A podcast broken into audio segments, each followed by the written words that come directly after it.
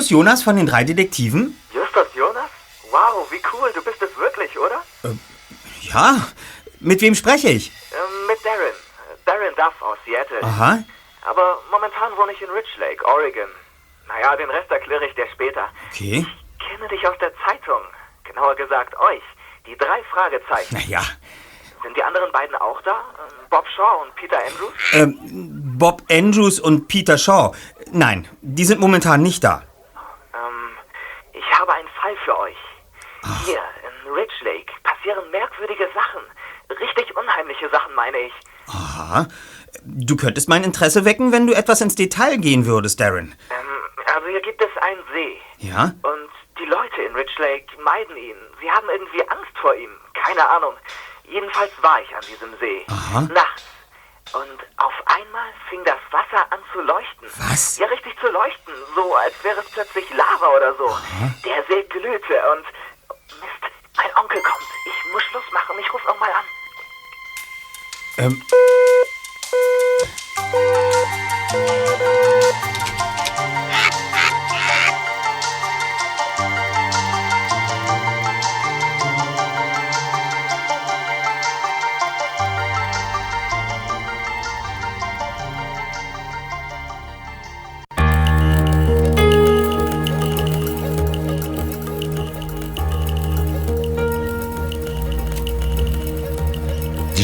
Straße, die sich durch das enge Tal schlängelte, war nicht viel mehr als ein schlammiger Pfad. Das Grün der Wildwiesen, an denen der rote MG vorbeifuhr, war tief und nass. Peter konnte sich nicht erinnern, wann er das letzte Mal ein Gebäude oder gar einen Menschen an der Straße gesehen hatte.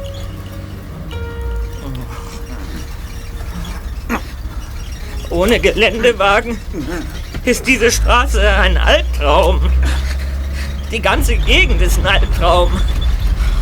Wir sind mitten im Nichts.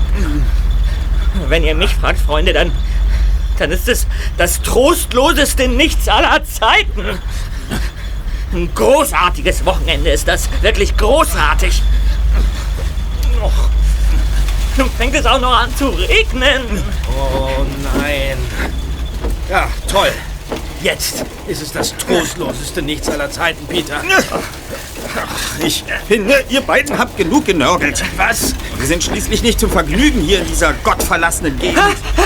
Hast du das gehört, Bob? Ja. Gott verlassen, hat unser Erster gesagt. Er gibt es sogar zu. Wir haben einen Fall übernommen. Und dass Darren Duff in einer gottverlassenen Gegend mitten in Oregon wohnt, hat keinerlei Einfluss auf den Umstand, dass wir uns bereit erklärt haben, diesen Fall anzunehmen.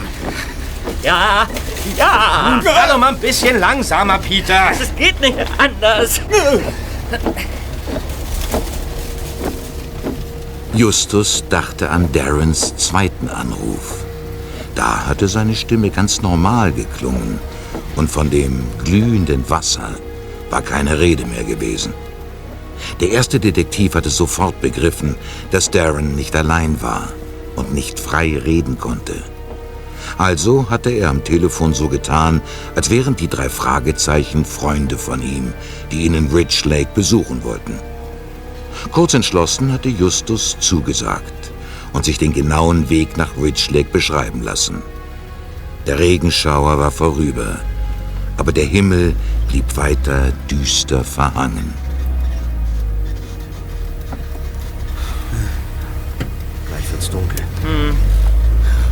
Laut Karte sind wir schon sehr nahe. Das Einzige, was mich irritiert, ist dieser geheimnisvolle See, von dem Darren sprach. Der ist hier auf der Karte nämlich gar nicht drauf. Ach, und warum nicht? Darf ich mal kurz einen Tipp abgeben? Ja? Der See entpuppt sich als Karpfenteich, das geheimnisvolle Glühen als stimmungsvolle Teichbeleuchtung, Darren als Spinner und unser neuer Fall als Reinfall. Ja, Fallt ruhig über mich her, macht mich zur Schnecke, wenn wir umsonst 700 Meilen gefahren sein sollten. Aber bitte erst, wenn ihr einen Grund dazu habt, okay? Moment. Ich nehme alles zurück. was denn? Erster, Ja? guck mal da. Rechts. Wo? Da. Da hinten ist tatsächlich ein See. Seltsam.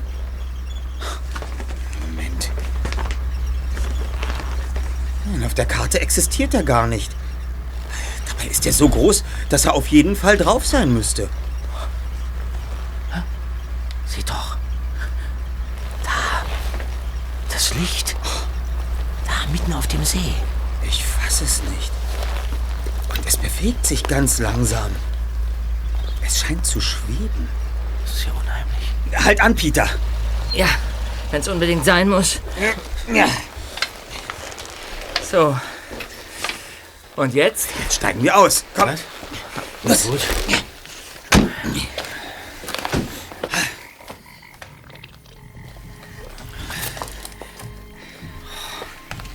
Das gibt's doch gar nicht. Dieses Licht. Es scheint, als käme es aus dem See selbst. Es sieht aus, als, als würde das Wasser leuchten. Weiter? da hinten, da hinten steht ein Mann am Ufer.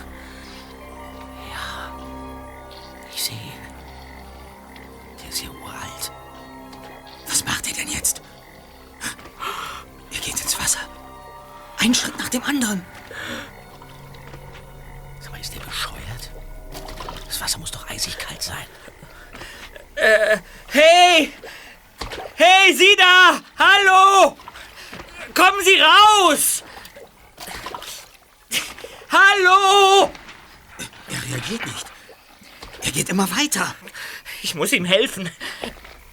Zweiter, du. Du kannst doch nicht.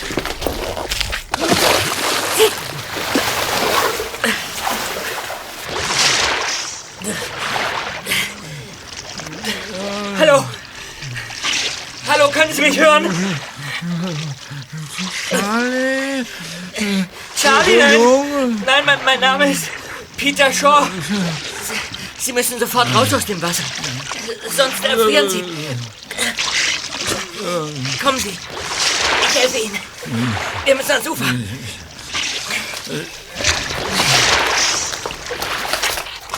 Also,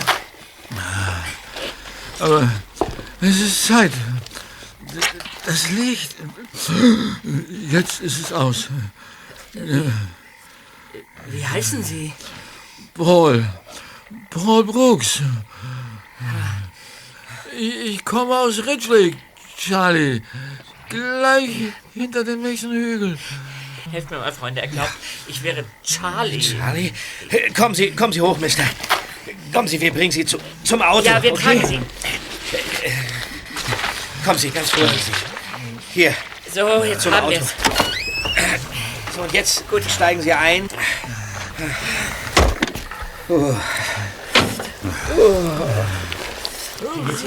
Ridgely. Geht es ihm gut, Peter? Ich weiß nicht. Er, muss aus den nassen Sachen raus. Das ist das Erste. Und, und ich auch. Ja, ja. Mr. Brooks. Warum, warum sind Sie ins Wasser gestiegen? Ich wollte eigentlich.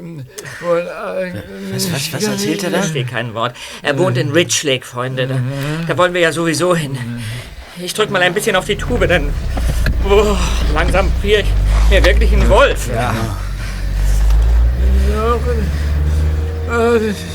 Ganz ruhig, Mr. Brooks.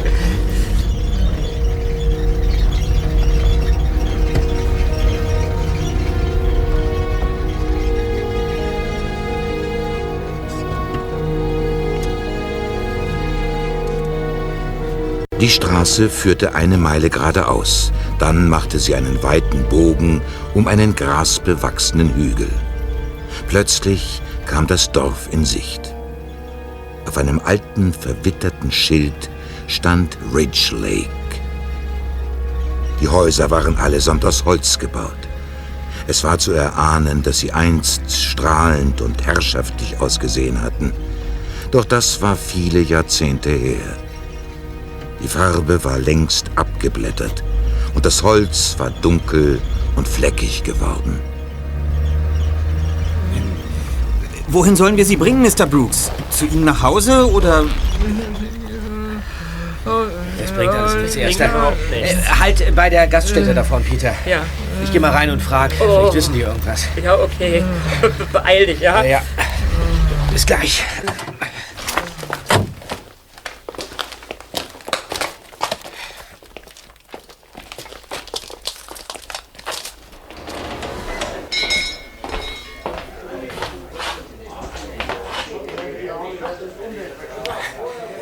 Guten Abend. Ich wollte. Bei Fuß! Ah, Verfahren, wie? Äh, nein, nein, Sir, ich, ich habe mich nicht verfahren. Ich, ich brauche Ihre Hilfe ganz dringend. Meine Freunde und ich haben gerade einen älteren Herrn aufgelesen, der hier wohnt. Paul Brooks. Kennen Sie den? Paul, klar kenne ich den, aber Gut. dich nicht. Wer bist du? Das ist jetzt nicht wichtig. Äh, Mr. Brooks ist in den Bergsee gefallen. Wir haben ihn aus dem Wasser gerettet. Geht ihm gar nicht gut. Er muss dringend zu einem Arzt. Gibt es hier in Rich Lake einen Arzt? Was? Wo ist Paul jetzt? Äh, Der ist draußen im Auto. Daniel, komm mit.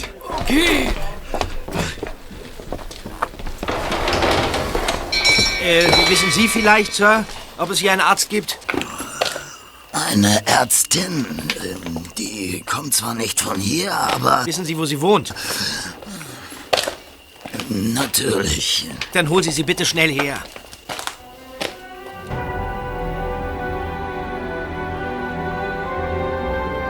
Gemeinsam brachten die Männer den alten Mann in sein Haus, das nur ein Stück weiter die Straße hinunterlag. Die drei Detektive folgten ihnen. Joe und Daniel zogen Brooks aus, legten ihn in sein Bett und deckten ihn bis unters Kinn mit einer dicken Daunendecke zu. Immer wieder wurde er von Zitteranfällen geschüttelt. Dann endlich kam die Ärztin. Ihr Name war Jenny Holloway. Nachdem Justus ihr alle Fakten erklärt hatte, machte sie ein ernstes Gesicht. Gut, mehr muss ich von euch nicht wissen. Es war nett, dass ihr euch um den alten Herrn gekümmert habt, aber nun muss ich Sie alle auffordern, das Zimmer sofort zu verlassen. Raus hier! Ja, ja, okay. Na, alle! Komm, geh du vor. Gut. Hey, du da! M meinen Sie mich? Geh sofort unter die warme Dusche, sonst fängst du dir eine saftige Erkältung ein. Ja, das werde ich machen, danke. Ja, schon gut, schon gut, schon gut.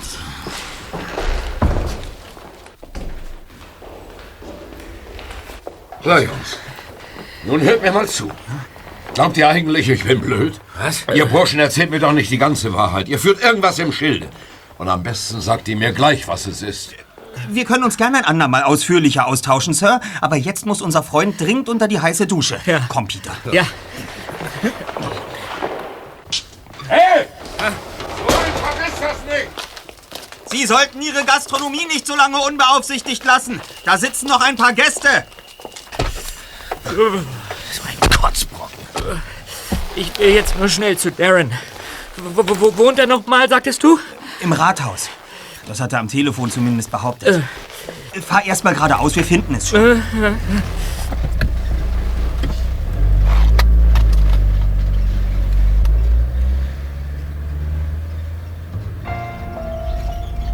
Im schwachen Licht der Straßenlaternen war keine Menschenseele zu sehen. Aber die drei Detektive beschlich das Gefühl, dass sich an allen Fenstern der Häuser Schatten bewegten und niemandem ihre Ankunft in Ridge Lake entgangen war. Die Straße führte zu einem Platz, an dem eine kleine, weiß gestrichene Holzkirche stand. Gleich daneben befand sich das herrschaftliche Rathaus, an dessen Frontseite eine große Uhr auf fünf nach zwölf stehen geblieben war. Peter parkte seinen Wagen vor dem Gebäude und die drei Fragezeichen stiegen aus.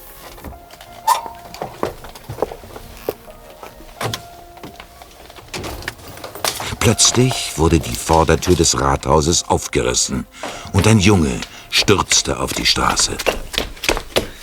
Da seid ihr ja endlich. Ihr seid es doch, oder? Die drei Detektive? Äh, ja, wir sind es. Justus Jonas, Peter Shaw Hi. Hallo. Äh, ich bin Bob Andrews. Hi. Hallo. Und du bist Darren? Genau, Darren Duff. Gut, dass ihr endlich da seid. Gab's Probleme?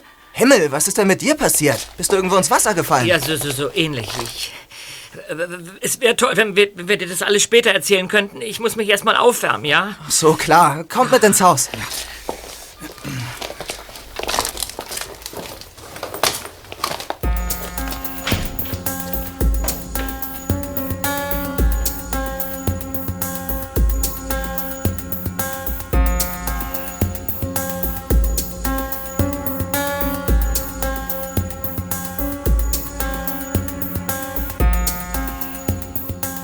Darren zeigte Peter sofort das Badezimmer im zweiten Stock und der beeilte sich, unter die heiße Dusche zu kommen.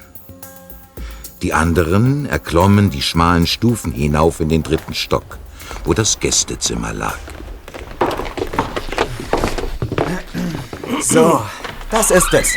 Zwar nicht der pure Luxus, aber Das reicht vollkommen. Ja. Ach, ich muss mich erst mal setzen. Ah. Was für ein Tag. Erst 700 Meilen mit dem Auto und dann... ja genau. Was ist eigentlich passiert? Wieso war Peter so nass? Also, Justus und Bob berichteten abwechselnd von den bisherigen Vorkommnissen, und Darren lauschte aufgeregt mit offenem Mund. Das gibt's doch alles nicht. Paul Brooks. kennst du ihn? Ja, er, er ist ein Freund meines Großonkels. Und er ist einfach so ins Wasser gestiegen? Der See ist doch eiskalt. Und wie? Darren! Das ist mein Großonkel. Ich bin hier oben. Wundert euch nicht über ihn. Er ist etwas weltfremd, aber sonst ganz okay. Weshalb wohnst du eigentlich bei ihm? Wir ziehen von Seattle nach Los Angeles. Und meine Eltern waren der Meinung, dass ich beim Umzug nur stören würde. Also haben sie mich für zwei Wochen nach Rich Lake verfrachtet. Ach ja, mein Onkel glaubt, ihr werdet Freunde aus Seattle, die mich besuchen. Er muss nicht gleich wissen, dass ihr Detektive seid. Darren! Stell dir vor, was ich gerade gehört habe. Der alte. Oh, dein Besuch ist schon da. Hallo, Onkel Cedric. Ähm, das sind Justus und Bob aus Seattle. Hallo. Guten Abend, Sir. Sollten es nicht drei sein? Ja, äh, Peter ist noch... Hier bin ich schon. Oh, Verzeihung. Peter musste sich aufwärmen, Onkel. Er, er ist nämlich... Etwa ins Wasser gefallen? Dann wart ihr die drei Jungen, die Paul aus dem See gerettet haben? Ich war gerade noch in der Gaststätte und Daniel und Joe haben mir alles erzählt. Genau genommen war es Peter allein, der ihn gerettet hat. Danke, mein Junge. Ja, gerne. Macht euch wegen Joe keine Gedanken. Der ist nur etwas ruppig, aber im Grunde ein guter Kerl. So, jetzt müsst ihr euch sicher erstmal ausruhen, nicht wahr? Ich lasse euch allein. Wenn ihr Hunger habt, Darren kennt sich ja aus. Ja, danke. Endlich sind wir unter uns. Was meint ihr? Könnt ihr den Fall lösen? Habt ihr vielleicht schon eine Theorie, wo das seltsame Licht in dem See herkommt? Ich habe sofort gedacht, das ist ein Fall für die drei Fragezeichen. Also habe ich euch gleich angerufen. Hier geht sicher irgendwas Unheimliches vor. Und darauf seid ihr spezialisiert. So ist es, Darren. Ein geheimnisvolles Licht, ein seltsames Dorf und ein lebensmüder alter Mann. Das klingt ganz nach unserem Geschmack.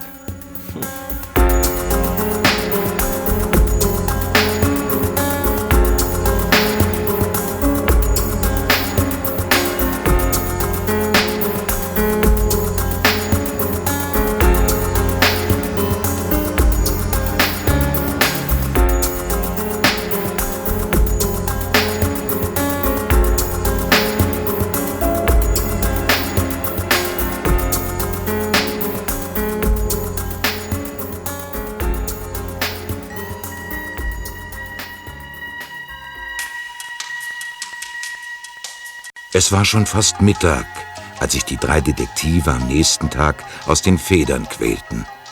Justus beschloss als erstes, Mr. Brooks einen Besuch abzustatten, um sich nach seinem gesundheitlichen Zustand zu erkundigen.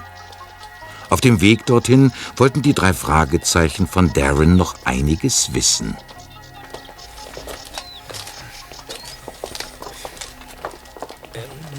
Was macht dein Großonkel eigentlich beruflich, Darren? Oder ist er schon pensioniert?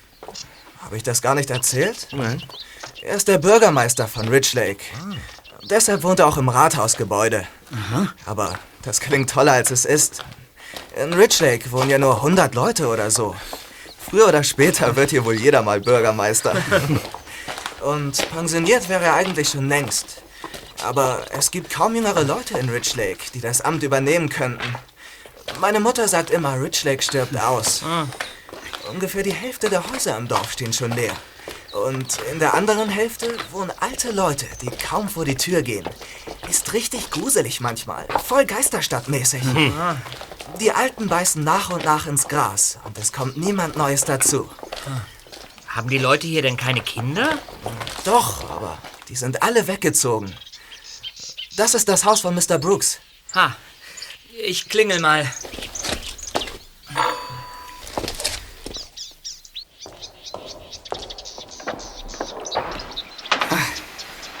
Oh, die jugendlichen Helden. Hallo, Dr. Holloway. Darren, wie nett. Kommt doch rein. Danke, danke. Ihr wollt euch sicher nach Mr. Brooks erkundigen, richtig? Ja. Wie geht's ihm denn? Er hat Fieber. Nicht lebensbedrohlich, aber Paul ist ein alter Mann. Ja, ja. Das Fieber schwächt ihn sehr. Die meiste Zeit schläft er. Ich war die ganze Nacht bei ihm. Tja. Paul hat keine Angehörigen mehr, wie die meisten hier in Rich Lake. Vermutlich werde ich sie alle nach und nach zu Grabe tragen und irgendwann die letzte sein. Also, Ich wohne erst seit ein paar Jahren hier, aber, aber manchmal habe ich das Gefühl, auf Rich Lake lastet seit Urzeiten eine Art Fluch. ähm, dürften wir uns mal kurz mit Mr. Brooks unterhalten? Das kann ich nicht verantworten. Es geht ihm gar nicht gut. Und wenn er zwischendurch aufwacht, redet er auch nur wirres Zeug. Wie meinen Sie das? Ständig spricht er von einer Sarah und ihren Kindern. Und dann scheint er mich für eine Person namens Charlie zu halten. Dich hat er doch auch die ganze Ja. Zeit Charlie genannt. Charlie, äh, wissen Sie denn, wen er damit meinen könnte? Ich weiß nicht, wer Charlie ist. Aber ich habe die Leute hier schon häufiger von ihm reden hören. Niemand redet offen über Charlie. Aber wenn die Menschen krank werden, im Fieber liegen oder wenn sie mit dem Tod ringen, dann sagen sie manchmal Dinge, über die sie sonst schweigen. Und einige haben von Charlie gesprochen. Ich habe jedoch nicht herausfinden können, wer dieser Charlie ist. Und äh, was sagen die Leute? Einige haben Angst vor ihm. Andere bitten ihn um Verzeihung. Um Verzeihung? Wofür? Das weiß ich nicht. Für mich ist Charlie das Phantom von Rich Lake. Er sucht die Leute in ihren schlimmsten Träumen heim. Und manchmal, wenn das Fieber nicht zurückgeht, bringt er ihnen den Tod.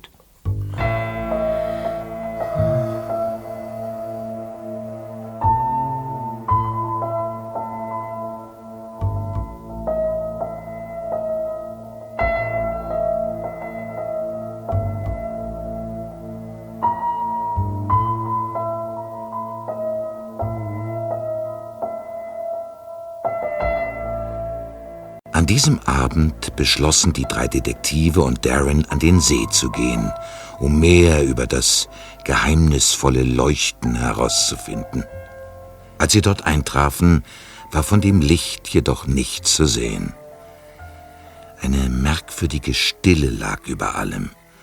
Und Darren zuckte jedes Mal ängstlich zusammen, wenn in der näheren Umgebung ein Frosch quakte oder sich ein Sumpfvogel bemerkbar machte. Peter blickte auf seine Uhr. Sie waren erst seit einer halben Stunde hier. Dennoch kam es ihm vor, als wäre schon die halbe Nacht vorüber. Und dann geschah es. Das gelbe Licht. Es schwebt über dem Wasser und gleitet langsam auf die Mitte des Sees zu. Was, was machen wir denn jetzt? Abwarten und beobachten. Da. Im Zentrum. Gleißendes Licht. Sieht so aus, als ob der See Feuer gefangen hätte. Leute, seht ihr das? Seht ihr das? Was sollen wir jetzt tun? Nun sagt schon was, ihr seid doch Detektive.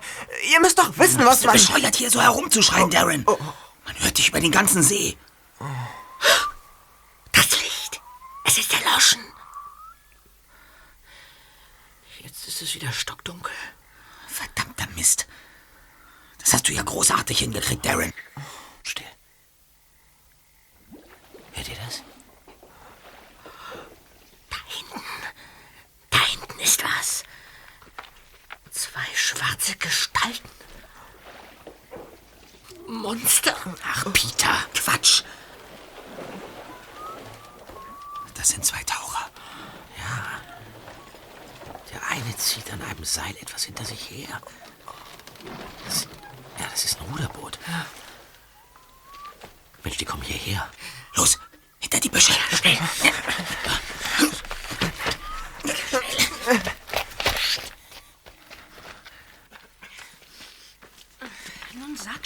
Karl. Was soll ich sagen? Ich finde, du bist hysterisch. Da war wirklich etwas, glaub mir. Und zwar unmittelbar, nachdem du das Licht unter dem Boot eingeschaltet hattest. Ja, und, und, und, und was schlägst du jetzt vor, Joan? So, sollen wir die Aktion abbrechen? Kein Mensch spricht von Abbruch, Karl. Wir sind hergekommen, um das Geheimnis um Cassandra zu lüften und ihr silbernes Kästchen zu Ah. finden. Und das werden wir auch. Aber wir müssen vorsichtiger sein. Wir, wir sind doch super vorsichtig. Deshalb tauchen wir ja nachts. Schon vergessen? Na, weil, weil, weil tagsüber immer der alte Mann hier herumschleicht. Vielleicht ist es dieser Joseph, vor dem wir uns in Acht nehmen sollen? Vor dem wollte Cassandra ja offensichtlich etwas geheim halten. Hm. Ich bin nicht bereit, den Inhalt des silbernen Kästchens leichtfertig aufs Spiel zu setzen. Die Leute von Rich Lake dürfen nicht dahinter kommen, was wir hier treiben. Also müssen wir noch vorsichtiger sein, okay? Ja, gut, gut, gut, Joan. Schaffen wir das Boot ins Gestrüpp und äh, kommen morgen Abend wieder hierher. Ja, das hört sich vernünftig an.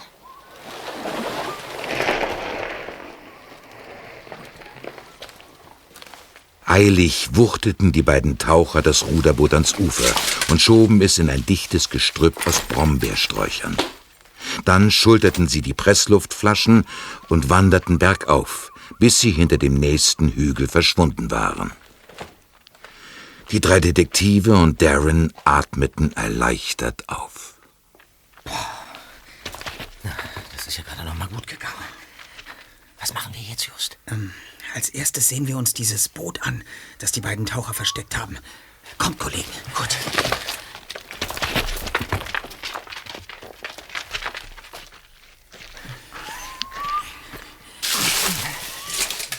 Da ist es.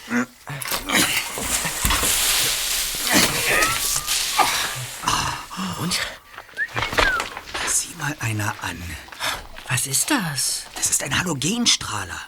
Ein wasserdichter Halogenstrahler, um genau zu sein. Und ein ebenso wasserdichtes Kabel führt zu dieser dicken Autobatterie. Hm. Tja, Kollegen. Ich fürchte, das Rätsel um den leuchtenden See haben wir bereits auf sehr unspektakuläre Weise gelöst. Ah ja? Wenn mich nicht alles täuscht, wurde der Strahler einfach auf der Unterseite des Bootes befestigt und eingeschaltet. Und wozu das Ganze? Na, vermutlich, um damit auf dem Grunde des Sees nach einem silbernen Kästchen zu suchen, das eine gewisse Cassandra dort versteckt hat. Wie geht es jetzt weiter? Wir müssen Nachforschungen anstellen.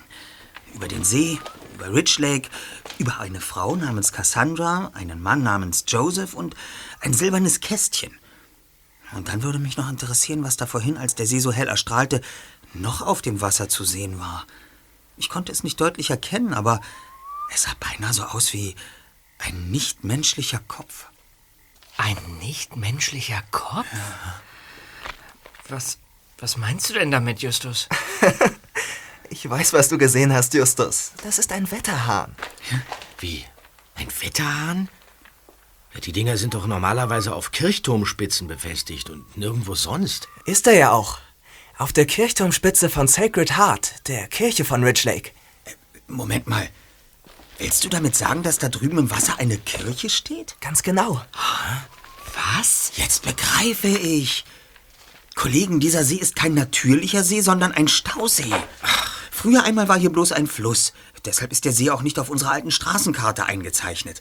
Als die Karte gedruckt wurde, gab es den See noch gar nicht. Habe ich recht, Darren? So ist es. Wie? Wollt ihr damit sagen, dass in diesem Tal, durch das früher nur ein Fluss verlief, ein Dorf lag? Es, es liegt immer noch dort. Es wurde vom Stausee geflutet und befindet sich jetzt unter Wasser. Nur der Wetterhahn auf der Kirchturmspitze ragt noch heraus. Ist ja unglaublich. Aber sag mal, Darren, Wann hattest du eigentlich vor, uns von dem Stausee zu erzählen? Erzählen? Das ist doch kein Geheimnis. Jeder hier weiß, dass der Rich Lake ein Stausee ist. Wir kommen aus Kalifornien, Darren. Und zwar extra deinetwegen. Ist dir eigentlich klar, dass die Tatsache, dass wir es hier mit einem Stausee zu tun haben, überaus entscheidend für die Lösung des Falls sein könnte? Aber ich fasse es einfach nicht. Erst dieses Geschrei vorhin und dann enthältst du uns auch noch wichtige Informationen Jetzt bleib vor. mal ganz ruhig. Also Esther. wirklich? Ja, ist ja gut. Äh, Darren, was ist denn eigentlich mit den Leuten geschehen, die dort gewohnt haben? Sie wurden umgesiedelt. Ins neue Rich Lake, das komplett neu gebaut wurde. Das ist das Rich Lake, was ihr kennt. Ist ja vollkommen irre. Und wann war das? Vor, vor ungefähr 50 Jahren. Darren, es gibt doch in eurem Rathaus bestimmt eine Art Archiv über Rich Lake, oder? Klar, gibt es. Da sind Regale voller Akten. Ausgezeichnet. Wir müssen mehr über das Dorf und den See erfahren. Und vor allem sollten wir versuchen herauszufinden, wer Cassandra und Joseph sind. Mit etwas Glück ist im Archiv etwas über die beiden verzeichnet. Ja, einverstanden. Doch auf das Wir hättest du getrost verzichten können, Erster. Was? Denn äh, schließlich fällt das Aufgabengebiet Recherchen in meinen Bereich, nicht Hm. Oder solltest du den Text unserer Visitenkarte nicht mehr auf deiner Naturfestplatte gespeichert haben?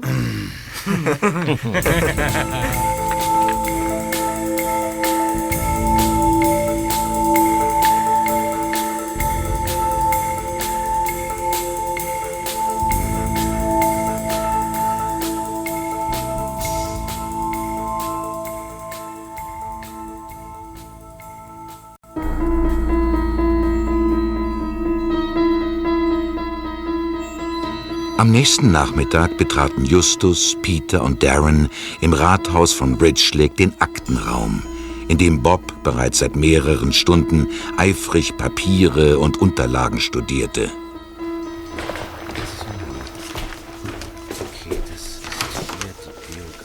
Da sind wir wieder.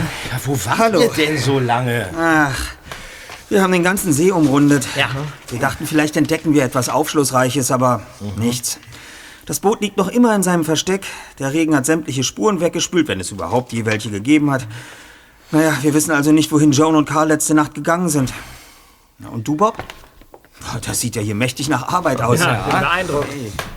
Also, ähm, hört mal zu, Freunde. Ja? Vor ziemlich genau 50 Jahren ist der Staat Oregon auf die Idee gekommen, einen Teil seiner Energieversorgung in Zukunft aus Wasserkraftwerken zu beziehen und Staudämme zu bauen. Aha. Das Tal des äh, Clearwater Rivers erwies sich als ideal für ein Staudammprojekt. Doch dummerweise lag Rich Lake in diesem Tal.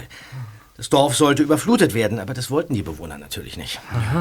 Und was dann? Tja, dann begann natürlich das große Pokern. Man hat den Bewohnern von Rich Lake Geld geboten, damit sie ihr Dorf aufgeben und an anderer Stelle ein neues errichten oder ganz wegzogen. Aber die Rich Laker waren eine sehr starke Dorfgemeinschaft. Das heißt, Sie haben sich gegen das Stausee-Projekt gewehrt? Naja, also wehren kann man das nicht gerade nennen. Nein, sie haben auf der allerersten von vielen Bürgerversammlungen zum Thema Staudamm beschlossen, dass sie nur eine einstimmige Entscheidung gelten lassen würden. Keiner sollte gegen seinen Willen umgesiedelt werden. Erst wenn alle Bewohner dem Staudammprojekt zugestimmt hätten, wollten sie dem Bauvorhaben und der Umsiedlung grünes Licht geben. Und, und das hat funktioniert? Nachdem genug Geld geflossen war, ja. Schließlich wurde der Staudamm gebaut und mit ihm das neue Ridge Lake. Die Bewohner zogen in das neue Dorf und das alte wurde geflutet. Doch die Einwohnerzahl sank von Jahr zu Jahr, als würde ein Fluch auf dem Dorf liegen. In den letzten Jahren wurden hier kaum Kinder geboren und wenn, dann zogen die jungen Familien fort. Ja. Übrig blieben nur die Alten und die sterben nur nach und nach. Genau, genau das meinte ich doch. Unheimlich. Und irgendwie auch ganz schön traurig. Das Verrückte ist, derzeit hat Rich Lake gerade noch 87 Einwohner. Die meisten davon sind älter als 60. Keiner ist jünger als 40. Ein Dorf voller Greise. Und ähm, was ist mit Cassandra? Ist dir dieser Name bei deinen Nachforschungen begegnet, Bob? Ja, ist er. Und das steht, glaube ich, hier. Ja, genau. Es gab eine Cassandra in Rich Lake, geboren 1935, gestorben erst vor drei Monaten. Ihr voller Name war Cassandra Spencer. Sie war eine recht unscheinbare, gottesfürchtige Frau, aber sie war sehr musikalisch. Jeden Sonntag hat sie in Sacred Heart, der Kirche von Rich Lake, zum Gottesdienst die Orgel gespielt. Mitte 20 hat sie geheiratet und schien von da an eine brave Hausfrau gewesen zu sein. Sie blieb kinderlos. Im letzten Winter starb sie an Krebs. Meint ihr, die Taucher sind auf der Suche nach Cassandras Gesangbuch? Tja, sie sind auf der Suche nach ihrem silbernen Kästchen. Und in dem kann sich alles Mögliche befinden. Aber vielleicht handelt es sich auch um eine völlig andere Cassandra. Ja, das glaube ich nicht, Erster. Wir sind auf der richtigen Spur, denn Cassandra hieß nur bis zu ihrem 25. Lebensjahr Spencer. Danach hat sie geheiratet und hieß fortan Cassandra Wilcox. Das gibt's ja nicht. Ja. Dann war sie die Frau von Joe Wilcox, dem, dem Wirt aus dieser Gaststätte. Joseph, eigentlich heißt er Joseph Wilcox. Joe ist nur sein Spitzname. Joseph? Ja. Der Joseph, vor dem sich die Taucher in Acht nehmen sollten? Vor dem Cassandra etwas geheim halten wollte? Das ist wohl anzunehmen. Gute Arbeit, Bob. danke. Jetzt haben wir ja doch mehr, als ich zu hoffen gewagt hatte. Mhm. Fassen wir zusammen. Ja. Cassandra Wilcox hat anscheinend etwas Wertvolles besessen. Mhm.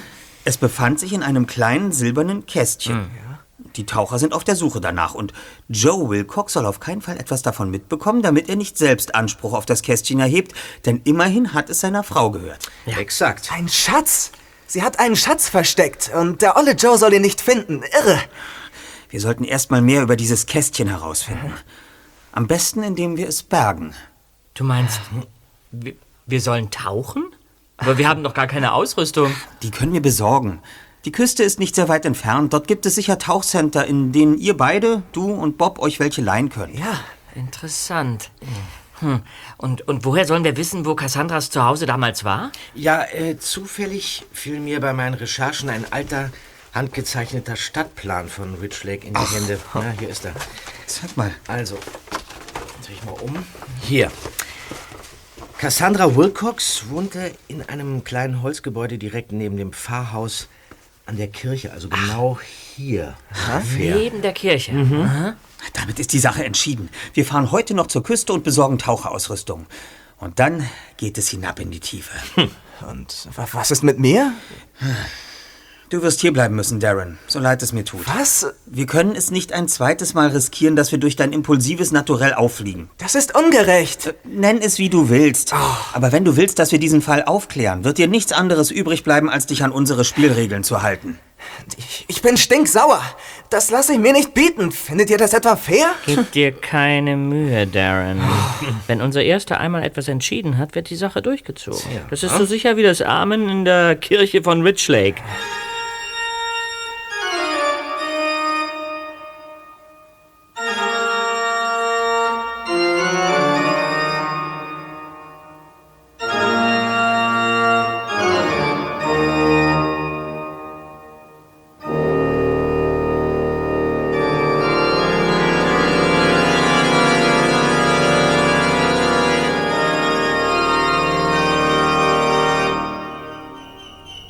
Sonne stand bereits tief am Himmel, als die drei Detektive aus Peters MG stiegen und die Taucherausrüstungen aus dem Kofferraum holten.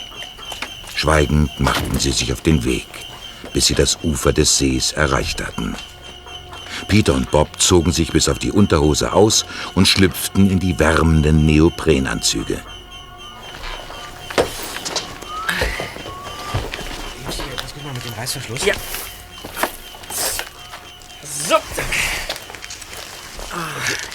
Ja, und was ist, wenn. wenn wir Joan und Carl begegnen? Die Gefahr besteht wohl nicht. Die beiden wissen nichts von Mr. Brooks Unfall. Sie glauben immer noch, dass der alte Paul tagsüber hier herumstreunt und trauen sich deshalb nicht bei Tageslicht her. In einer halben Stunde ist es aber schon dunkel. Ja, ein Grund mehr, dass ihr euch beeilt. Nach der Kirchturmspitze, die aus dem Wasser ragt, zu urteilen, würde ich die Tiefe des Sees auf 15 bis 20 Meter schätzen, je nachdem, auf welcher Höhe des Tals die Kirche errichtet wurde. Je tiefer ihr taucht, desto schneller ist die Luft verbraucht. Ihr habt also sowieso nur 30 bis 40 Minuten, bis die erste Flasche leer ist. Vielleicht reicht das. Ihr wisst ja, wo ihr suchen müsst. Ja, ja, ja, los jetzt. Ich will nicht so viel Zeit verlieren. Quatschen können wir später. Ja, also viel Glück, Kollegen. Das können wir gebrauchen. Setz die Taucherbrille auf. Ah, ja, ja, ja.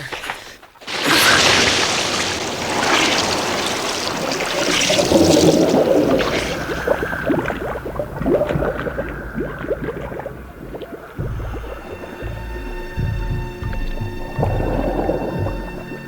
Bob und Peter unter Wasser waren, eröffnete sich ihnen eine neue Welt. Das Wasser des Stausees war erstaunlich klar. Und trotz des schwindenden Tageslichts konnten sie tiefer sehen, als sie erwartet hatten. Die ersten Häuser tauchten vor ihnen auf. Es war ein bizarrer Anblick. Das alte Ridge Lake wirkte, als wäre es gestern erst verlassen worden. Alle Mauern und Dächer waren intakt. Selbst die Straßen und Gärten waren noch vage als algenüberwachsene Umrisse zu erkennen. Die beiden fühlten sich, als würden sie langsam über das Dorf hinwegfliegen. Dann kam Sacred Heart in Sichtweite. Bob und Peter steuerten auf die alte Holzkirche zu. Es ging immer tiefer. Was von oben mit einem Rest Tageslicht übersichtlich erschienen war, hatte sich in ein verwirrendes Durcheinander von Licht und Schatten verwandelt. Vorbei ging es an Gassen und Gärten, und schließlich waren sich beide einig, das richtige Gebäude gefunden zu haben. Cassandras Haus. Sie entdeckten ein kaputtes Fenster im Obergeschoss. Peter stieß die restlichen Splitter vorsichtig mit dem Ellbogen heraus. Dann war der Weg ins Innere des Hauses frei. Ab jetzt war äußerste Konzentration angesagt.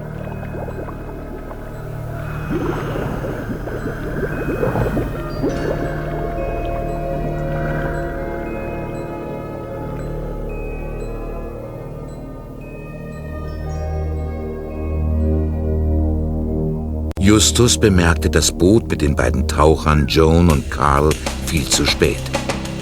Er war die letzte halbe Stunde damit beschäftigt gewesen, mit dem Fernglas dem kaum sichtbaren Widerschein von Bobs und Peters Taschenlampen zu folgen und sich vorzustellen, welch fremdartige Welt die beiden da unten entdecken mochten. In der Nähe des Wetterhahns machte das Ruderboot Halt.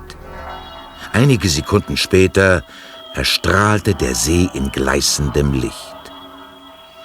In diesem Moment tauchte die Silhouette eines Schwimmers auf. Justus erkannte ihn. Es war Peter, der so schnell er konnte auf ihn zukam. Aber er war allein. Peter! Hierher, Peter! Wo ist Bob Zweiter? Noch da unten. Warum seid ihr nicht zusammengeblieben? Ich hatte keine Luft mehr. Er, er hatte noch Luft. Wir haben in Cassandras Haus, in Cassandras Haus die Schatulle nicht finden können. Bob wollte noch weitersuchen. Ich war gerade oben, als das Licht anging. Es sind Joan und Karl, aber sie haben mich zum Glück nicht gesehen. Ich, ich habe einen großen Bogen um das Boot gemacht. Aber Bob ist da unten jetzt mitten auf dem Präsentierteller. Sie werden ihn entdecken. Wie viel Luft hat er noch? Inzwischen. Inzwischen wahrscheinlich keine mehr.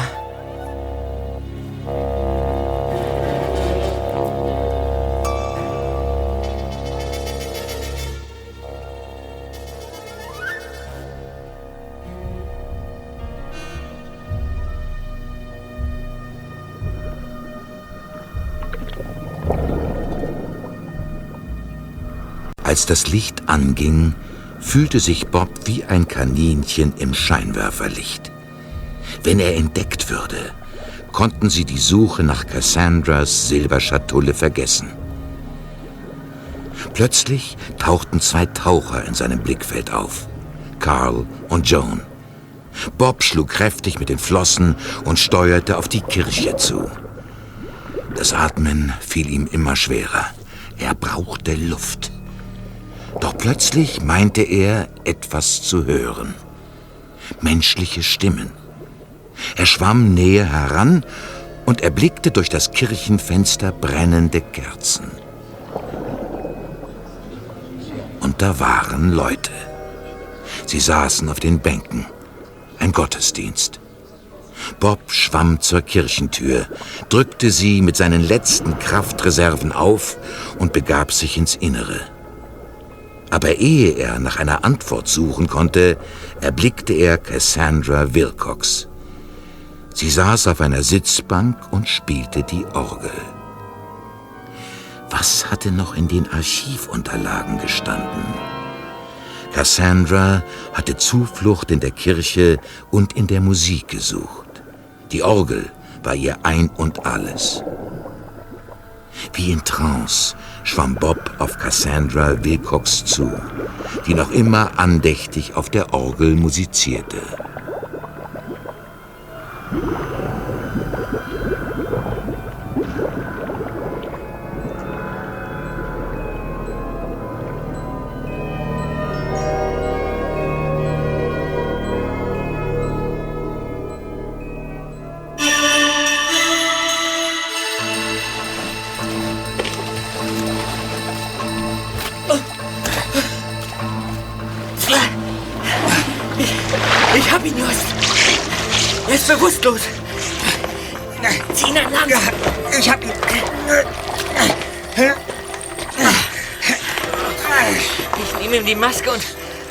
Schnorchel ab. Ja.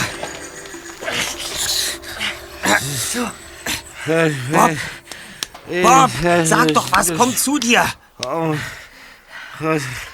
Ein Glück, er, redet irgendwas. Bob! Ja, Bob! Nicht so laut. Ich, Bob! Hört, hört ihr die Orgel? Was, die Orgel? Spielt Cassandra nicht wunderschön? Bitte? Der Sauerstoffmangel. Er leidet an einer Stickstoffnarkose, Tiefenrausch. Er, er wäre beinahe erstickt. Gott. Atmen, atmen, Bob. Atmen. Komm. Gut, so. gut, gut. Was, was, was ist denn passiert? Du bist in die Kirche geschwommen. Oben im, im Kirchenschiff war glücklicherweise eine Luftblase. Da hast du dich in Sicherheit gebracht. Und, und da habe ich dich auch gefunden. Die Orgel. Die Orgel, ich erinnere mich. Die Sitzbank. Die Sitzbank, auf der Cassandra saß. Der. Der Sitz ließ sich öffnen. Das Schloss war marode. Und die Schatulle an meinem Tauchgurt. Hier. Hier ist sie. Das gibt's doch nicht. Mir ist ganz schwindelig. Bob, du bist ein Genie. Dürfen wir auch gratulieren? Joan und Karl. Ihr, kennt unsere Namen? Sehr interessant. Und jetzt her mit dem Kästchen. Los doch! Mr. Wilcox. Nicht so voreilig, die Herrschaften. Hände hoch. Nicht schießen. Und halten Sie bitte Ihren Hund zurück. Oh, du bist ja ein ganz mutiger. Hast nicht mal Angst vor meinem Gewehr, was? Das war ein Warnschuss. Falls die beiden Gestalten hier glauben, sie könnten sich so einfach an fremden Eigentum vergreifen. So, und jetzt will ich wissen, was hier gespielt wird. Ich kenne sie doch irgendwoher. Wir haben uns doch schon einmal gesehen. Wovon sprechen Sie überhaupt? Von Ihrer Schnüffelei rede ich, gnädigste. Ihrer und Ihrer drei großmäuligen Komplizen. Also, wenn Sie die drei Jungen meinen, die kennen wir überhaupt nicht. Und, und ich weiß auch nicht, was Sie mit Schnüffelei meinen. Mein Bruder und ich waren tauchen. So. Sie wissen vielleicht, dass sich in diesem See ein untergegangenes Dorf befindet. Das ist für Hobbytaucher wie uns eine große Herausforderung. Reden Sie doch keinen Unsinn. Ich habe Sie beobachtet mit meinem Nachtglas. Erst bin ich den drei Jungs gefolgt, weil ich ahnte, dass sie irgendwas aushecken. Und dann habe ich sie beide in ihrem Boot entdeckt.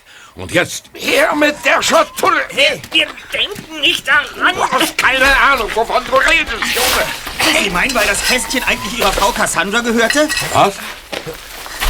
Ich. äh, Also, ich, ich, ich Hey, meine. wer, wer, wer seid ihr, Jungs? Was wisst ihr über Cassandra? Nehmen Sie die Waffe runter, Mr. Wilcox. Dann bin ich bereit, mein Wissen mit Ihnen zu teilen. Wenn wir herausfinden wollen, wer einen rechtmäßigen Anspruch auf den Inhalt dieses Kästchens hat, müssen wir ohnehin früher oder später miteinander reden. Na gut. Rede, Junge. Vor einigen Tagen wurden meine Freunde und ich von Darren Duff dem Großneffen von Cedric Duff, beauftragt, in einer mysteriösen Angelegenheit Nachforschungen anzustellen. Nachforschung? Ja. Darf ich Ihnen unsere Karte geben? Warten Sie, ich leuchte mit der Taschenlampe. Die drei Detektive. Wir übernehmen jeden Fall. Drei Fragezeichen. Erster Detektiv Justus Jonas. Zweiter Detektiv Peter Shaw. Recherchen und Archiv Bob Andrews. Das ist ja wohl ein Witz.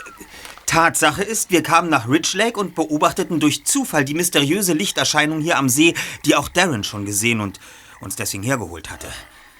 Paul Brooks hat das Licht ebenfalls gesehen. Ihn brachte das leuchtende Wasser so aus der Fassung, dass er in den See stieg und beinahe ertrunken wäre, wenn Peter ihn nicht gerettet hätte. Ja. Am nächsten Tag haben wir herausgefunden, dass das geheimnisvolle Leuchten von einer sehr starken Lampe stammt, die unter diesem Rettungsboot befestigt ist. Dem Boot von Carl und Joan, die seit einigen Tagen im See tauchen. Sie sind auf der Suche nach der silbernen Schatulle von Cassandra Wilcox, geborene Spencer, ihrer verstorbenen Frau. Und äh, wer sind Sie? Also gut. Mein Name ist Joan Myers und das ist mein Bruder Carl. Unsere Eltern starben, als wir noch sehr klein waren. Wir kamen in ein Waisenhaus. Dort verbrachten wir aber nur einige Monate, bis wir vom Ehepaar Myers adoptiert wurden und nach Portland zogen. Nachdem wir die Highschool abgeschlossen hatten, bekamen wir eine Nachricht von der Leitung des Waisenhauses. Darin wurde uns mitgeteilt, dass damals, so noch vor unserer Adoption, ein Päckchen für uns angekommen sei. Ein Päckchen voller Geld. Geld? Ja, es, es war ein kurzer Brief dabei. In dem wurde die Leitung des Waisenhauses darum gebeten, das Geld für uns aufzubewahren, bis wir alt genug seien. Ja, Der Brief war nicht unterzeichnet und das Päckchen hatte keinen Absender. Die Verwaltung des Waisenhauses kam dem Wunsch des anonymen Spenders nach und legte das Geld für uns an. Wir haben versucht herauszufinden, wer der edle Spender war, aber es ist uns damals nicht gelungen. Bis, bis, uns, bis uns vor ein paar Wochen ein, ein Brief erreichte. Wieder hatte das Waisenhaus ihn an uns weitergeleitet. Und wieder gab es keinen Absender. In, in dem Brief hieß es, eine Frau namens Cassandra Wilcox habe etwas für uns auf dem Grund des Stausees versteckt. Ein, ein, ein silbernes Kästchen. Es, es sei für uns bestimmt, aber wenn wir danach suchen wollten, sollten wir uns vor einem gewissen Joseph in Acht nehmen. Außerdem war ein Foto beigelegt, auf dem Cassandra und das Kästchen zu sehen waren. Wie bitte? Ach, das ist doch Unsinn. Meine Frau ist vor drei Monaten gestorben. Sie hatte Krebs. Sie ist bestimmt nicht auf den Grund des Sees getaucht, um dort irgendwas zu verstecken. Ihre Frau hat das Kästchen schon vor 50 Jahren versteckt, bevor das Dorf geflutet wurde. Was? Damals? Ja. Aber, äh, Sagen Sie, Joan, wie viel Geld hat der unbekannte Spender damals für Sie hinterlassen? Es könnte ja auch eine unbekannte Spenderin Gib gewesen mir sein. die Schatulle! Ich denk nicht dran! Tu, was er sagt, Zweiter! Ja, also gut, aber nur unter Protest. Nehmen Sie die Schatulle.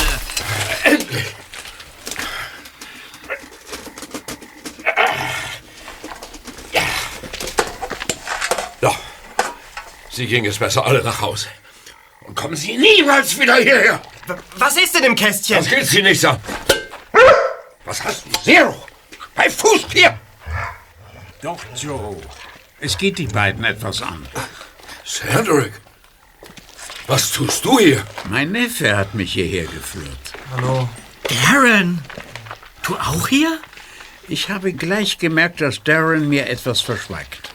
Er wollte zuerst nicht mit der Sprache rausrücken, doch dann hat er mir erzählt, wer diese drei Jungs hier wirklich sind und was sie hier seit Freitag treiben.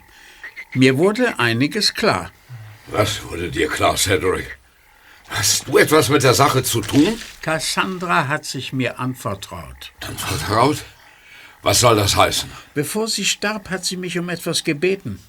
Ich sollte Kontakt zu John und Carl aufnehmen und ihnen von dem silbernen Kästchen erzählen, das auf dem Grund des Sees versteckt liegt. Was? Aber warum? äh, Weißt du etwa, was hier drin ist? Ich habe keine Ahnung. Aber das spielt letztlich auch keine Rolle. Cassandra wollte, dass John und Karl das Kästchen bekommen. Was? Das war ihr letzter Wille und den wollte ich ihr nicht verwehren. Sie war bereits zu schwach, um die Sache selbst in die Hand zu nehmen. Also habe ich ihr geholfen und den Brief an das Waisenhaus geschrieben. Du? Ja, aber warum hat sie nicht mich? Sie hatte Angst vor dir, Joe. Sie traute sich nicht, dir von dem Kästchen zu erzählen. Sie glaubte, dass du ihr diesen Wunsch nicht erfüllen würdest.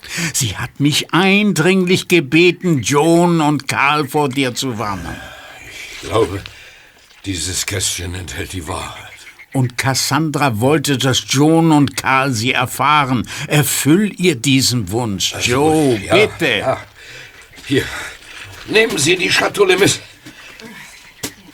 Komm, Zero. Bei Fuß. Aber.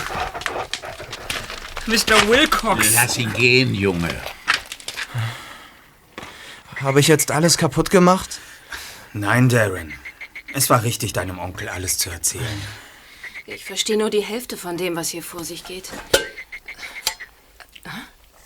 Aber was ist denn das? Ein Buch. Verpackt in wasserdichter Folie. Tagebuch von Cassandra Wilcox.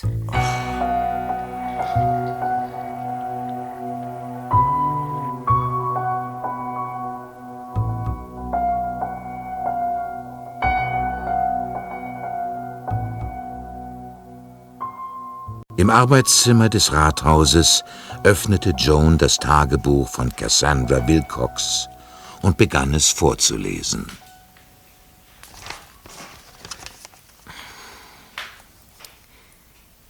Vor einem Jahr beschlossen wir, die Dorfgemeinschaft, in Bezug auf das Staudamm-Projekt nur eine einstimmige Entscheidung gelten zu lassen.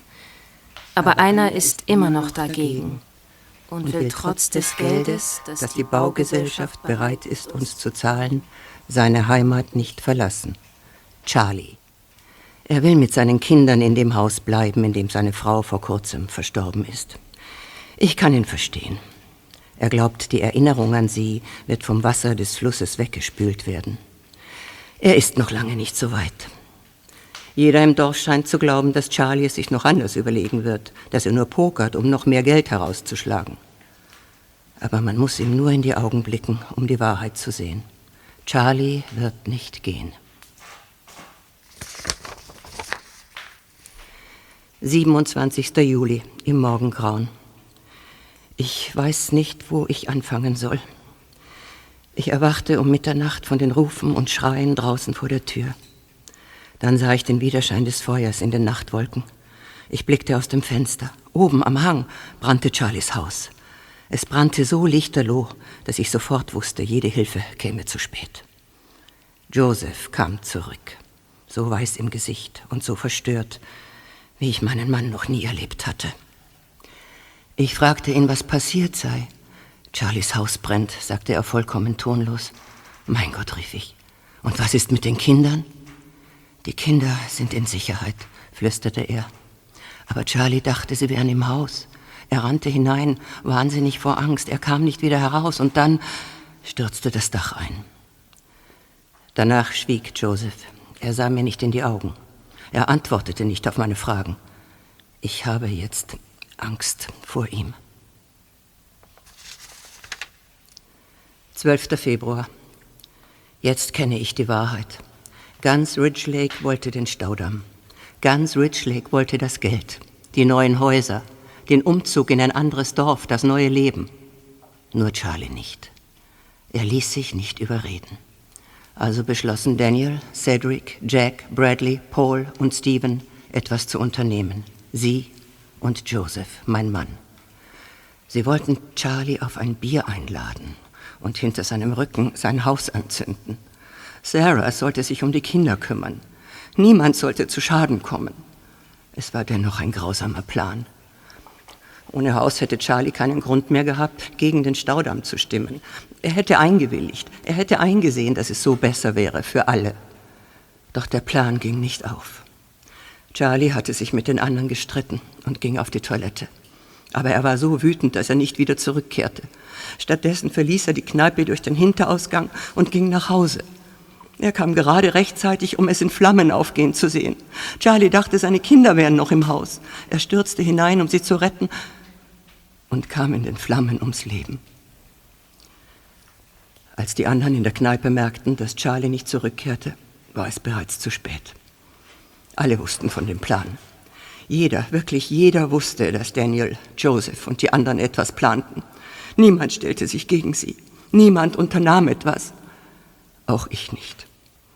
Alles, was ich tat, war zu beten.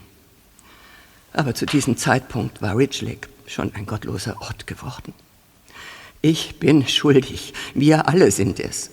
Niemand spricht darüber. Niemand klagt den anderen an. Niemand will Buße tun. Niemand spricht von Charlie oder den Zwillingen. Und wenn doch, dann ist von einem tragischen Unfall die Rede. Die Bewohner des Dorfes zählen die Tage, bis Ridge endlich geflutet wird, bis das Wasser endlich die letzten bösen Erinnerungen unter sich begräbt.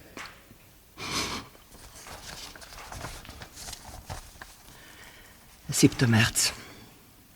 Ich kann so nicht leben. Ich muss etwas tun. Ich weiß, ich kann nichts wieder gut machen, aber vielleicht kann ich etwas besser machen. Ich bin heimlich nach Medford gefahren und zur Bank gegangen. Ich habe alles Geld, das ich von meinen Eltern geerbt habe, abgehoben und ins Waisenhaus geschickt. Es ist für Charlies Kinder bestimmt. Sie sollen es haben, wenn sie alt genug sind. Und niemals sollen sie erfahren, wer es ihnen geschickt hat. 23. März. Joseph hat herausgefunden, dass das Geld verschwunden ist. Er ist wütend, so wütend, wie ich ihn noch nie erlebt habe. Ich kann ihm nicht sagen, wo das Geld ist.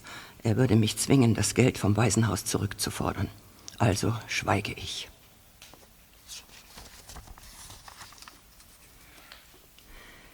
Sechsundzwanzigster März. Seit meinem letzten Eintrag lässt mich die Vorstellung nicht los dass Joseph dieses Tagebuch entdecken könnte. Es war leichtsinnig von mir, alles niederzuschreiben. Aber dieses Buch ist der einzige Ort, an dem die Wahrheit noch existiert. Ich werde es von nun an in der Kirche verstecken. Ich kann die Klappe der Sitzbank vor der Orgel abschließen. Niemand außer mir hat den Schlüssel. Joan, die die letzte halbe Stunde mit ruhiger Stimme aus Cassandras Tagebuch vorgelesen hatte, klappte es leise zu. Die drei Detektive, Darren, sein Onkel Cedric, Joan und Carl, saßen im Arbeitszimmer des Rathauses beisammen und lauschten dem Knacken des Feuers im Kamin. Lange Zeit sprach niemand ein Wort. Schließlich brach Karl das Schweigen. Ja. Was, was ist aus den anderen geworden, Cedric? Die sind bereits tot. Nur Paul, der Mann, der vor drei Tagen in den See gesprungen ist, ist außer mir noch am Leben. Ihm geht es etwas besser, sagt Dr. Holloway. Ich war heute bei ihm. Er ist der einzige von uns, der seit damals jeden einzelnen Tag seines Lebens am See war. Dort hat er mit Charlie, mit ihrem Vater gesprochen. Er glaubt immer noch, dass es Charlies Seele war, die er im Wasser gesehen hat. Und dass Charlies Geist gekommen wäre, um ihn zu holen. Ich glaube, Paul wartet darauf, dass er ihm endlich folgen kann. Das ist eine traurige Geschichte. Was werden Sie beide jetzt unternehmen? Äh, wir, wir, wir werden nach ähm, Portland zurückfahren. Ja. Und danach? Ich meine, ich bin für den Tod Ihres Vaters mitverantwortlich. Ebenso Joe, Daniel und Paul. Unser Vater ist Richard Myers, der Mann, der uns adoptiert hat, als wir noch Babys waren. Ja. Charlie ist ja ein Name, den wir bis vorhin noch nie gehört haben. Es ist gut, endlich zu wissen, woher wir kommen und wer uns damals das Geld geschickt hat. Hm. Aber am Ende bleibt es nur eine Geschichte. Uns verbindet nichts mit Ridge Lake, verstehen Sie, Mr. Duff? Danke, dass Sie Cassandras letzten Wunsch erfüllt und, und, und diesen Brief geschrieben haben. Ja. Sie bedanken sich bei mir. Dabei habe ich ein schweres Verbrechen begangen.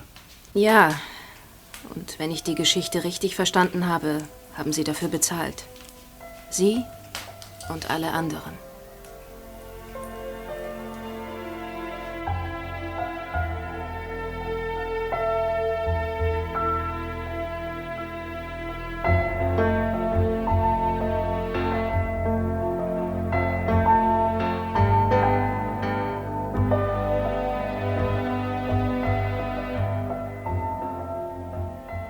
Nicht nur die Zwillinge Joan und Carl verließen Ridge Lake. Am nächsten Tag traten auch die drei Detektive die Rückreise an. Und auf Cedric Duffs ausdrücklichen Wunsch durfte auch Darren wieder zurück nach Hause fahren. Darrens Onkel hatte von Anfang an gewusst, dass Ridge Lake nicht der richtige Urlaubsort für seinen Neffen war. Und so saß an diesem Morgen auch Darren mit in Peters MG. Auf der holprigen Hauptstraße hielten die vier nach den Bewohnern von Ridge Lake Ausschau. Doch niemand begegnete ihnen. Das Dorf schien nach wie vor wie ausgestorben. Aber dann kam ihnen doch noch jemand entgegen. Dr. Holloway war zu Fuß auf der Straße unterwegs. Peter hielt neben ihr und Bob kurbelte auf der Beifahrerseite das Fenster herunter. Dr. Holloway! Guten Tag. Hallo? Hallo. Verlasst ihr uns etwa schon wieder? Ja, so ist es. Und äh, Darren, den nehmen wir gleich mit. Schade. Haben denn eure Nachforschungen zu irgendetwas geführt? Ja, haben sie. Das Geheimnis von Ridge Lake ist gelüftet. Ach, tatsächlich? Ja. Am besten fragen Sie meinen Großonkel. Vielleicht möchte er Ihnen von dem Geheimnis erzählen. Und ein bisschen Gesellschaft wird ihm gut tun, glaube ich. Gesellschaft schadet nie. Da hast du recht, Darren. Schön. Dann wünsche ich euch eine gute Fahrt. Ja, grüßen Sie Paul Brooks von uns. Ja. Das mache ich. Mhm. Alles Gute, Wiedersehen. Wiedersehen. Wiedersehen.